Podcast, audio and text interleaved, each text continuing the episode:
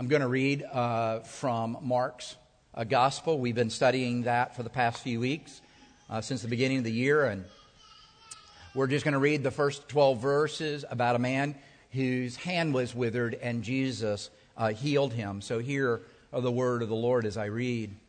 Again, he entered the synagogue, and a man was there with a withered hand. And they watched Jesus to see whether he had healed him on the Sabbath, so that they might accuse him. And he uh, said to, to the man with the withered hand, Come here. And he said to them, Is it lawful on the Sabbath to do good or to do harm, to save a life or to kill? But they were silent. And he looked around at them with anger. He was grieved at their hardness of heart and said to the man, Stretch out your hand. He stretched out, it out, and his hand was restored. The Pharisees went out and immediately held counsel with Herodians against him, how to destroy him. Jesus withdrew with his disciples to the sea, and a great crowd followed from Galilee and Judea and Jerusalem and Iduma or Dume and beyond uh, the Jordan and from around Tyre and Sidon. When the great crowd heard all that he was doing, they came to him and told his disciples to have a boat ready uh, for him because the crowd, lest they crush him, for he had healed many. So that all who had diseases pressed around him to touch him. And whenever the unclean spirits saw him, they fell down before him and cried out, you are the Son of God. And he strictly ordered them not to make him known. May God help us to understand this, his most precious word. One of the things that Mark is doing, Mark was not there for this healing, but he got all the information about what happened in that synagogue and what happened to this man and the interaction Jesus had uh, with the crowds and with the Pharisees from Peter. Uh, Peter the apostle, because Peter was an eyewitness and, and Peter's the mentor of John Mark, and Mark writes it down, and that's why I think you see so much of these two words and and immediately. All through there, you can almost hear Mark as he's hearing these stories get so excited about the things that Jesus said and the things that Jesus did. And so he's writing them down. And, and as we're reading them, and, and he's put this word kai, and, and he's put this other word immediately to, to make us uh, feel that this is a movement and it's happening rapidly. He's uh, compressing three years of teaching and ministry into these 16 uh, chapters for us. And so we read that. And last week we said what, what Mark was doing was answering two fundamental questions that everyone asks Can I be forgiven? And if I can, who can? Who can forgive me for what I've done? And the answer to that question, those two questions, is yes, you can be forgiven, and Jesus can forgive sins. And so this week we're going to turn that a little bit and ask the question then, who is Jesus? That is, the real Jesus, not, not the ones that we've kind of made up or the ones that we've been taught, but the ones that the scriptures reveal, and specifically this chapter reveals about Jesus because it elicits a response. A number of years ago, I was asked to be on a panel around Easter in a town and they had pastors from other churches, and we were to answer one question Who's the real Jesus? And one pastor told the crowd that had gathered that Jesus was a tremendous teacher. He was a great teacher in the ancient world, like Plato and Aristotle and those uh, men of old. And he said, if you, if you read the Bible, the Sermon on the Mount, or, or all those great parables, Jesus had a lot of good things for us to learn. Another pastor said, no, no, no, he's not just a teacher, he was a great example. When you look at the life of Jesus, when he said, I didn't come to be served, but to serve, it was an example for us to serve and the way he treated and loved on widows and orphans and the poor. That's what we are to do. And so we're to emulate Jesus. And so when it got to be my turn, I, I said, Well, yes, Jesus is a great teacher. But Jesus didn't come to teach. And yes, Jesus is a great example, but he didn't come to be an example. Jesus came to be our substitute.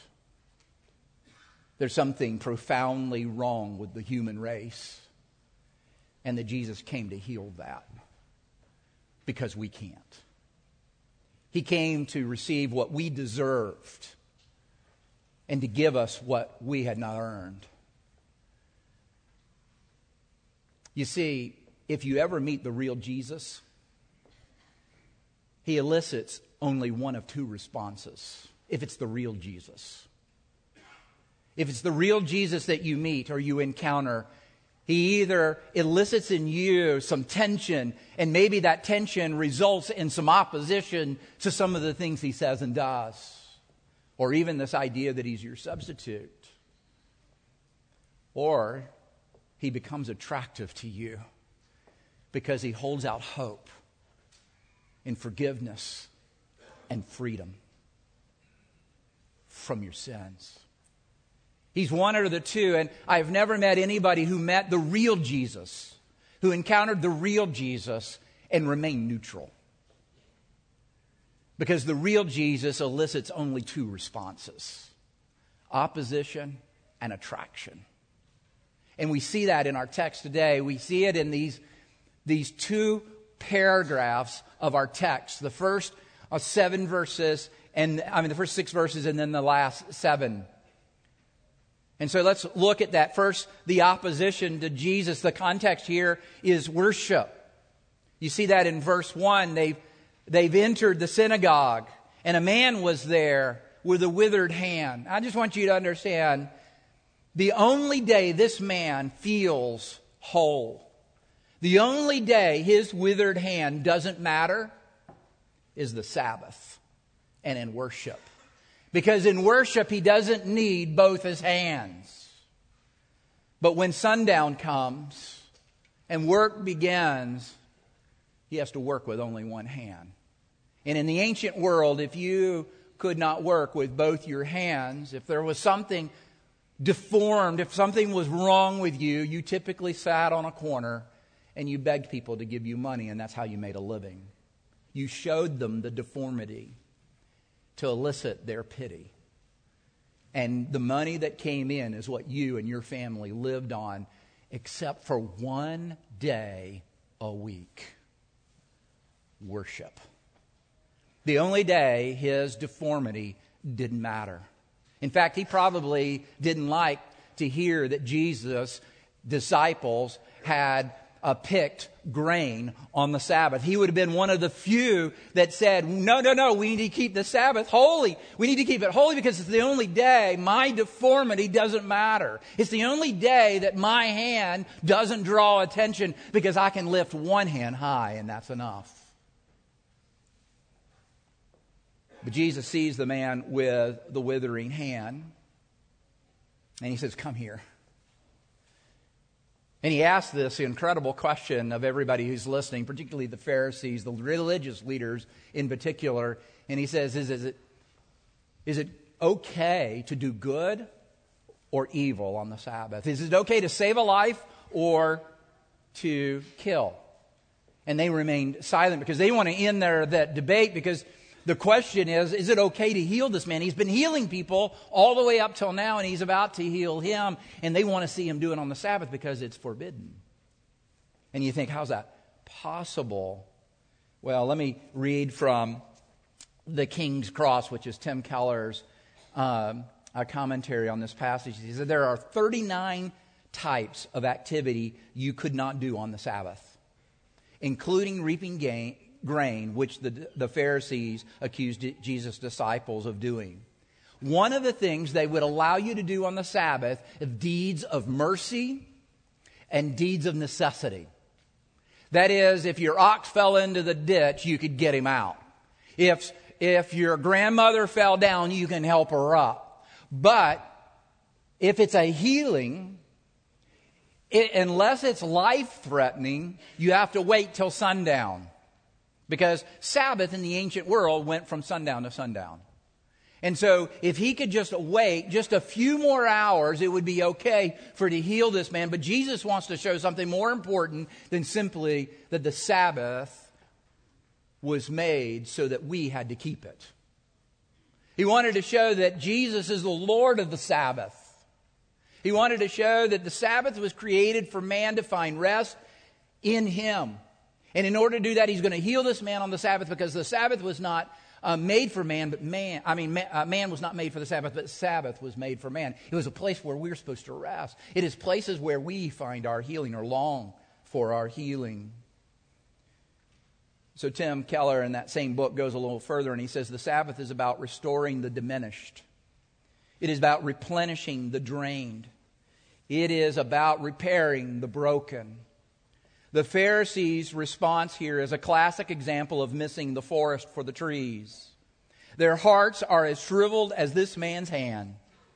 They are insecure and anxious about the regulations. They are tribal, judgmental, and self obsessed instead of caring about this man. What should they have been doing? Praying for his healing on the Sabbath of all days. Well, why do they not get it? Why, why, do they, why do they get so upset? Because he heals the man, because that's the, that's the thing he does in, in, in verse 5 is he calls him over and stretches out his hand, and it says his hand is restored on the Sabbath. Why do they miss it? It's because they have such poor theology. Bad theology is the taskmaster. And the bad theology here is that the Sabbath, that man was created for the Sabbath, that our whole purpose in life is to keep it holy and never do things like this. When in reality, the Sabbath was given to man to rehearse the gospel, to rest in the finished work of Jesus Christ, to say that I am forgiven and whole in Christ. That's why the Sabbath was created for us to rest one out of seven. I told you that there are, there are two dances that man dances. One dance we saw was of the Christian, and that dance is to repent, believe in the gospel, and follow. But there's another dance of performance where you go to bed every night and you say, Did I do enough today? Did I do enough today? And to wake up every morning and ask the question, How do I make up for yesterday? That's a dance as well. That most of us, that's the music we hear. Rather than repent, believe, and follow. Well, as I told you, he heals the man, and he does it on the Sabbath because he's the Lord of the Sabbath. We learned in the last chapter, verse uh, 28. So the Son of Man is the Lord of the Sabbath. And it says in verse 6 immediately the Pharisees run out and they try to find somebody who will agree with them. Isn't that like us? We're in a controversy and maybe we're not winning the argument, or maybe we are winning the argument. The first thing we do is go to find other people who agree with us. That's what they do. They run out of the synagogue and they run out into the, into the court and they run out into the streets and who's out there but the non-religious people because if you were religious, you would have been in the synagogue already and known what happened. And so they go outside where the non-religious people are on the street, the hated unclean people on the street, the Herodians. The Herodians, just so you know, are the non-religious Jews who have decided to embrace the Roman Empire specifically the Greek culture that they bring, and also this idea of supporting uh, the governor that represents Rome. His name was Herod, and he has a son named Herod, and he has a grandson named Herod. So it's easy to remember the three Herods. And they're called Herodians because they are Jews who collaborate with the awful empire. Doesn't that sound familiar? And so here they are, and they collaborate together, and they prove a truism that we talk about. The enemy of my enemy is my friend.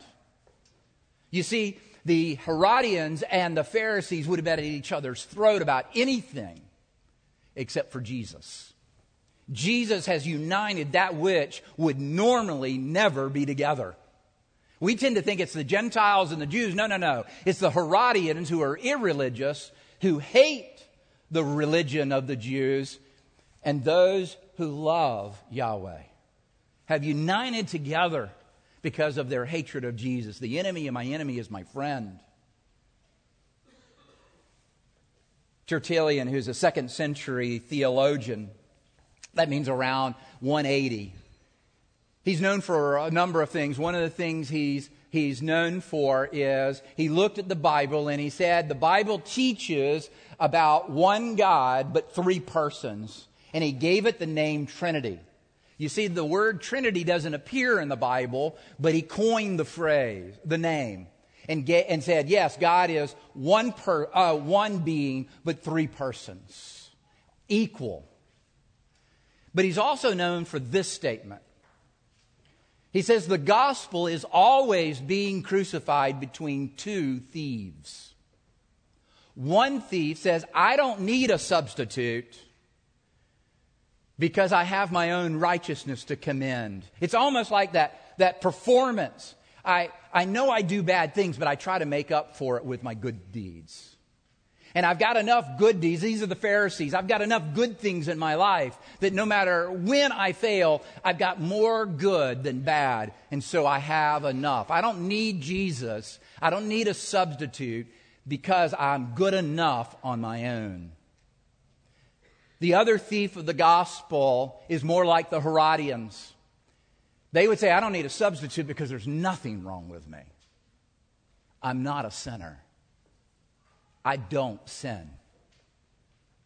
And because of that, they are as far from Jesus as can be. And one is very religious, and the other one is not. One is, we would say, is really following after God. They would be in church. And the other one would do anything on Sunday but avoid going to church.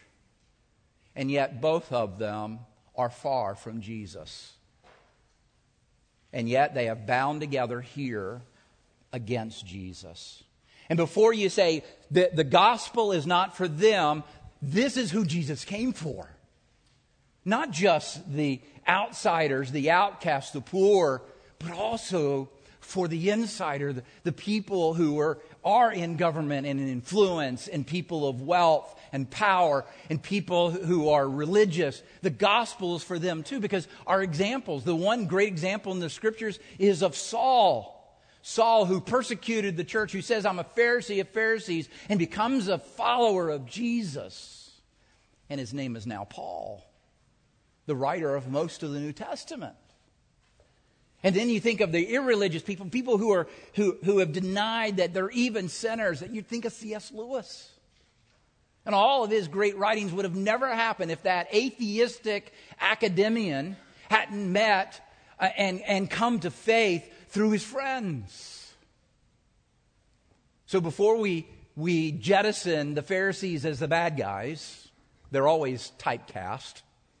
Whenever there's a movie, the Pharisees are always the bad guys.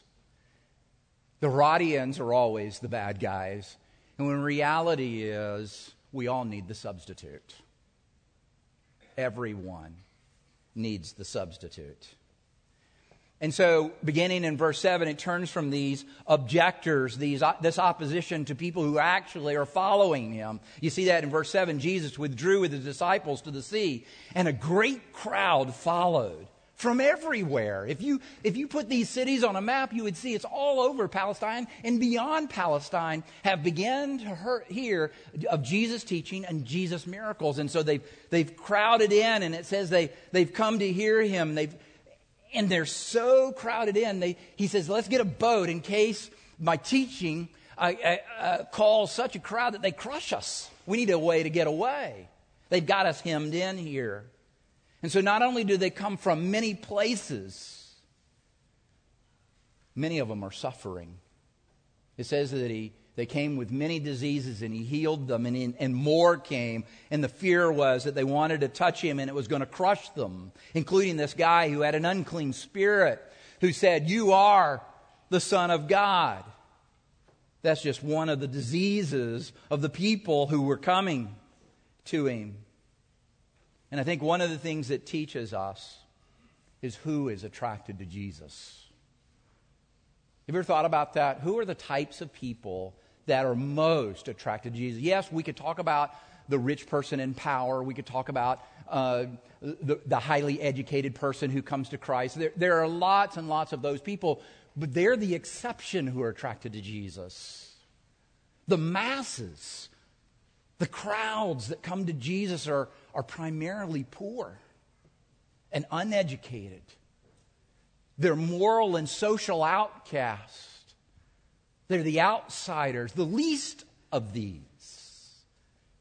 The widows, the orphans, they come to hear Jesus. The suffering, the weak have come to Jesus. In fact, there's a great the great passage in Luke, a parallel passage where uh, Jesus gives three parables. He gives a parable of the lost coin, the lost sheep, and then the parable of the lost son, what we often call the prodigal son. What we forget about those three parables is that there's an implied question in verse 1 that he's answering with those three parables. Back in verse 1 of chapter 15 of Luke, the implied question is why do you, Rabbi, eat with tax collectors and sinners? Why do you eat with all these people? Why do you do the most intimate thing two people who are not married can do, and you are a holy man? The implied question is not why, why do you spend so much time with these people? The implied question is why don't you spend time with us? Why don't you hang out with the movers and shakers? Why aren't you with us? Why are you with them? You remember what Jesus' answer is through those parables? The rebuke is, you should have been. You should have been the woman who looked all day for that lost coin. You should have been that farmer who was looking for his lost sheep. You should have been the elder brother who's worried about losing some of his inheritance out there looking for your younger brother, the prodigal son who has wandered off. You should have been doing what I am doing because I came to seek and save those who are lost, not those who think they're found. I came for the sick. It is not the well who need the physician, but those who are dying. You see, our problem our problem isn't that we sin. That's not our problem. Our problem is that we're sinners. Our problem is that, that our status needs to be changed. We need a substitute who will take our place and we take his. Our status has to change. We can't be sinners and get into the kingdom of God.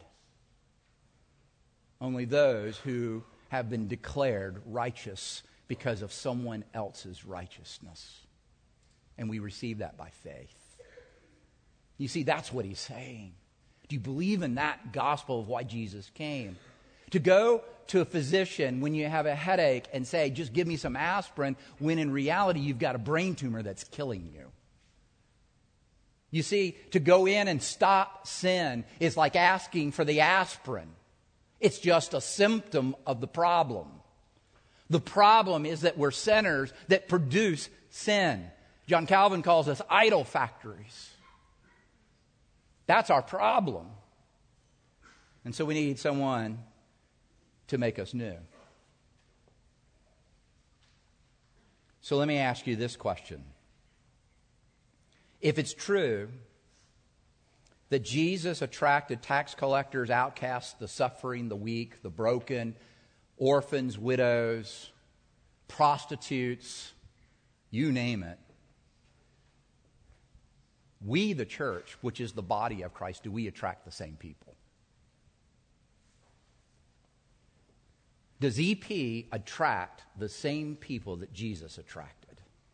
And if not, why not? If all we do is attract people who are good and well and think that they're not sick, then we've got a problem. because we're not attracting the very people that are attracted to Jesus. You and I will never get over who came. We can't. It's Jesus. It's the Son of God who came to be our substitute. And when you begin to think of who you were before you came to Him and who you are apart from Him, I mean, I'm, I'm amazed every day that I begin to think about this, this poor guy who grew up in a poor home, a dysfunctional home, a broken home, a highly uneducated home. That somehow he gets every, every Sunday an opportunity to talk to you, his church. That's amazing, is because of the Savior coming for me. Maybe he's doing that for you today. Maybe he's calling you today. And you think, well, I've got plenty of days left. I'm pretty young.